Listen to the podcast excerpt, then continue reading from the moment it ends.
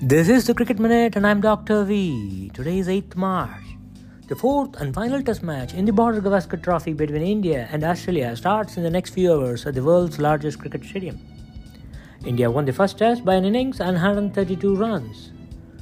India won the second test by 6 wickets. Australia won the third test by 9 wickets.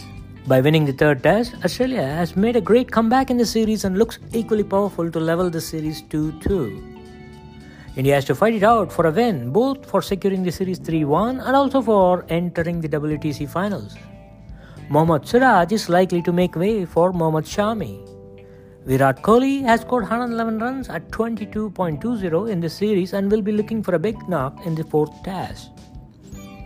Rohit Sharma leads the table for most runs in the series with 207 runs, and Ravindra Jadeja leads the table for most wickets with a tally of 21 wickets.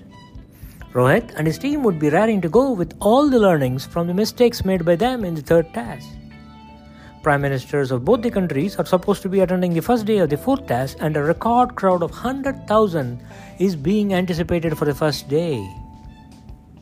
In the WPL, with six matches completed, Mumbai Indians and Delhi Capitals have two victories from the two matches, are sitting at the top of the table in first and second position respectively. UP Warriorz one victory from two games and Gujarat Giants one victory from three matches are sitting at third and fourth position. With three losses from three matches, RCB is sitting at the bottom of the table. We have seen 200 plus targets being set in four out of the six matches already.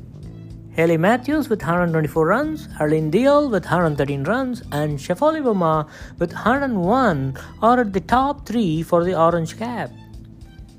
Saika Ishaque with 6 wickets, Tara Norris with 5 wickets, and Kim Garth with 5 wickets are in the race for the purple cap. The next match in this tournament is between Mumbai Indians and Delhi Capitals on 9th March. That's it for this episode. See you in the next. Thanks for listening.